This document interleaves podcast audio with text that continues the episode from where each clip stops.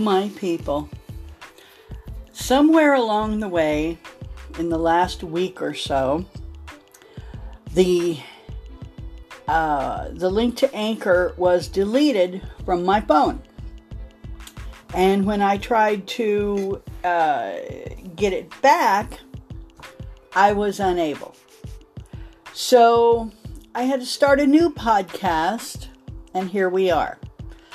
For those of you who might want to listen to my previous broadcast, the name of this one is the same as the name for the last one Shades of Life. You will know it because there in the picture there will always be greenery. The last one I believe I excuse me, I believe was um, a close up of a leaf. This one, of course, are is trees. My favorite things. Um, so we're just going to continue on here. Um, and as I said in my description, sometimes it, the, the content here is going to be a complete surprise, even to me. Okay? I don't always know what I want to talk about until I sit here and open my mouth and let it flow. You know, it's uh, like we writers um, follow the the adage that uh, in order to write, we just sit down and open a vein.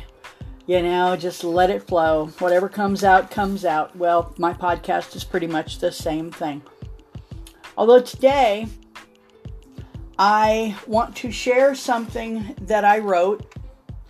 Uh, I believe I posted it last week on my blog. And for those of you who might like to read what I have to say, it is also called Shades of Life, and you can find it at Stanford NL. That's S T A N F O R D N L dot wordpress dot com. And as I said, the title of it, of my blog, is Shades of Life. And so I'd really appreciate it if you would uh, drop in there and please, please, please leave comments. Um, it doesn't matter, uh, positive or negative. I want your honesty, okay? But let me know you were there at the very least. All right. As I said, this one is one I posted last week. Uh, I have friends uh, people close to me who have been dealing with this issue, and that is the issue of depression and anxiety. So, as a writer, I am often inspired to sit down and pour out my feelings that way. Face to face, it not doesn't always come out as I would like. So that's why we writers are solitary folks, perhaps. Don't know. But back to the subject at hand. Uh, as I said, I posted this on July the 13th, and it is called My Mask. I have worn a mask for most of my years. I wear the mask of I'm fine and I'm good and no, nothing's wrong. I wear the mask of, of course, I will listen to your worries. And yes, I am the Ann Landers of the group. Go ahead and tell me. My mask has consisted of smiles and laughter and jokes and hugs and play.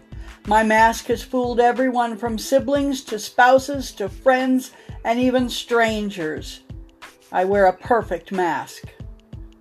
But that perfect mask does not and cannot hide everything. It does not hide it from me. Beneath that mask, I know what is true. I know what is real and I know what hurts. Beneath that mask, the depression threatens every moment. Beneath that mask, the anxiety pushes to explode. Beneath that mask, the true me wants to throw things and hit things and scream. Beneath that mask, the tears are plentiful and they threaten to drown me. Beneath that mask, I often wonder at my own worth. I wonder at my existence and I wonder if it all is worthwhile. Beneath that mask, I am nothing. Beneath that mask, I don't count to anyone, and beneath that mask, I want to go to sleep so I don't feel anything. That mask allows me to pretend. I pretend to be okay. I pretend to be happy. I pretend to care about things and I pretend to be the strong one, but I'm not strong and I'm not okay. That mask allows me to get through my days with as little conflict as possible because conflict feeds off the pain and the anguish, and my soul can't take that. That mask allows me to, at least in part, be a member of society. That mask allows me to seem normal for a while.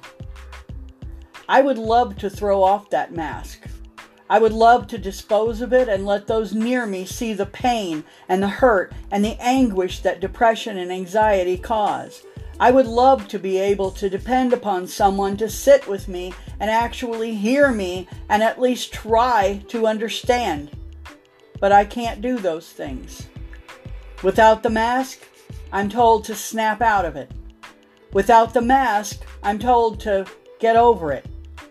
Without the mask, I am told what in the world do you have to be depressed about? Without the mask, I am avoided. Without the mask, I am ignored. No one wants to deal with a person who's drowning in depression. They don't understand it, and that makes them uncomfortable. No one wants to have that sort of negativity around to mess up their life. No one wants to step forward and say to the one fighting the mask, I am here and I may not understand why you feel as you do, but I care about you, so talk to me. Lean on me. I'm here for you. No one says those things and means it. No one means those things when the actions are finally needed. And there you have it, posted in uh, as in, in live reflections from my blog, Shades of Life. Or, yeah, sorry, totally lost my train of thought on that because that kind of gets to me every time. Um, I did a little shameless self promotion the other day. Uh, post I posted a little bit about my books, uh, the first two of the series, uh, Letters to Sarah. Um, excuse me. And if you know, if you followed my other uh, podcast, you know that I have allergies, and sometimes this is what happens. But back to this. Uh, many of us maintain a blog as a place to vent our inner selves, and some maintain the blog in order to dabble at writing whatever genre inspires them, and some maintain a blog in order to share that which is a passion. I am, I believe, a touch of all three, and a few other things, I'm sure. In any given post on my blog, you will read either a bit of my latest project, an essay on a subject that interests me, or you may just experience my venting over something or someone that has truly pushed my buttons. Okay, I admit I'm not a regular poster. I posted earlier on the subject of depression anxiety. As I said, that was last week. Uh, the previous post was two weeks earlier. And the post before that was probably six months ago. I regret that I'm not entirely consistent and I hope to improve on that. But for now, I'm just shamelessly promoting um, what I've been doing. Two years ago, I published my first book. It's called Letters to Sarah, and that was book one. Was the culmination of 25 years or so of research and work and rework and rework and rewrite and rewrite and on and on. Then, since I'd actually completed the manuscripts at the same time, more or less, I published Letters to Sarah Book 2. Now, the reception of these books has been phenomenal to me, and I, I must say, I, it, they were more, uh, more readily accepted than I had expected, I should say. Um, the positive comments and the encouragement are absolutely amazing, and those are the most motivating things a writer can receive. And these two books, the first two in the series, have at this point been read and enjoyed by people of all different ages. And with that kind of encouragement and support, I'm now working on book three. And uh, it's a little over halfway finished through the first draft And I persevere, my people. See, Letters to Sarah is a series. The main character is Mary, who at the age of 14 in the year 1910 suffers tragedy.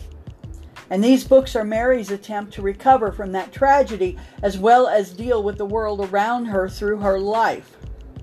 You see, they're written in the form of her journal entries. Beginning in 1910, Book 1 continues until the end of 1919. Book 2 covers the 1920s and book three, which, as I said, is in progress on my desk as we speak, covers the 1930s, and so on and so on. Now, it's categorized as historical fiction, and the fiction is in the characters. They're all created from my own crazy head. But the world happenings that Mary, our main character, deals with and writes about, they are all fact. You can look them up, you can Google them. And Mary guides us through our own past in, in that history, while we are given a private look into her life.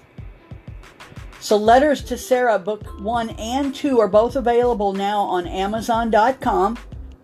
And you can also order them through your favorite bookseller. That is Letters to Sarah by Nancy L. Stanford. Last name is Stanford, like the university. Very easy. So if you happen to venture into Mary's world, please, please, please, please, please let me know what you think. Comments and reactions, my friends, are the lifeblood to an author, so please don't be shy. Anytime you read something of mine, please let me know what you think. I need comments, I need feedback so that I know, you know, what if I'm on the right track, right? So there you go. Uh, let me see. Let me see. I want to look back here at my very first, I believe, let me see. I'm trying to see if I can find my very first blog entry because you just never know, right? I believe it was back in 2013. Yes, it was and it was posted on the 2nd of June.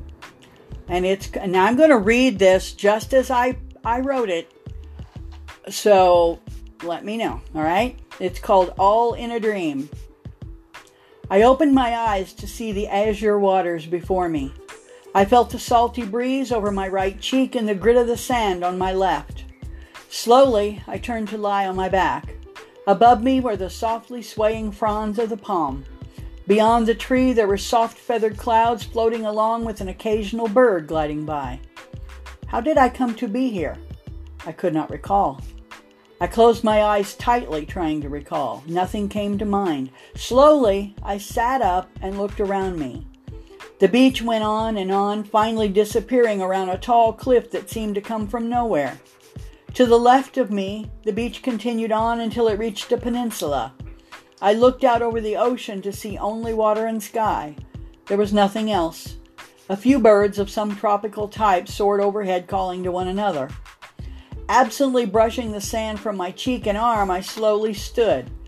My legs felt weak as though not used for a very long while.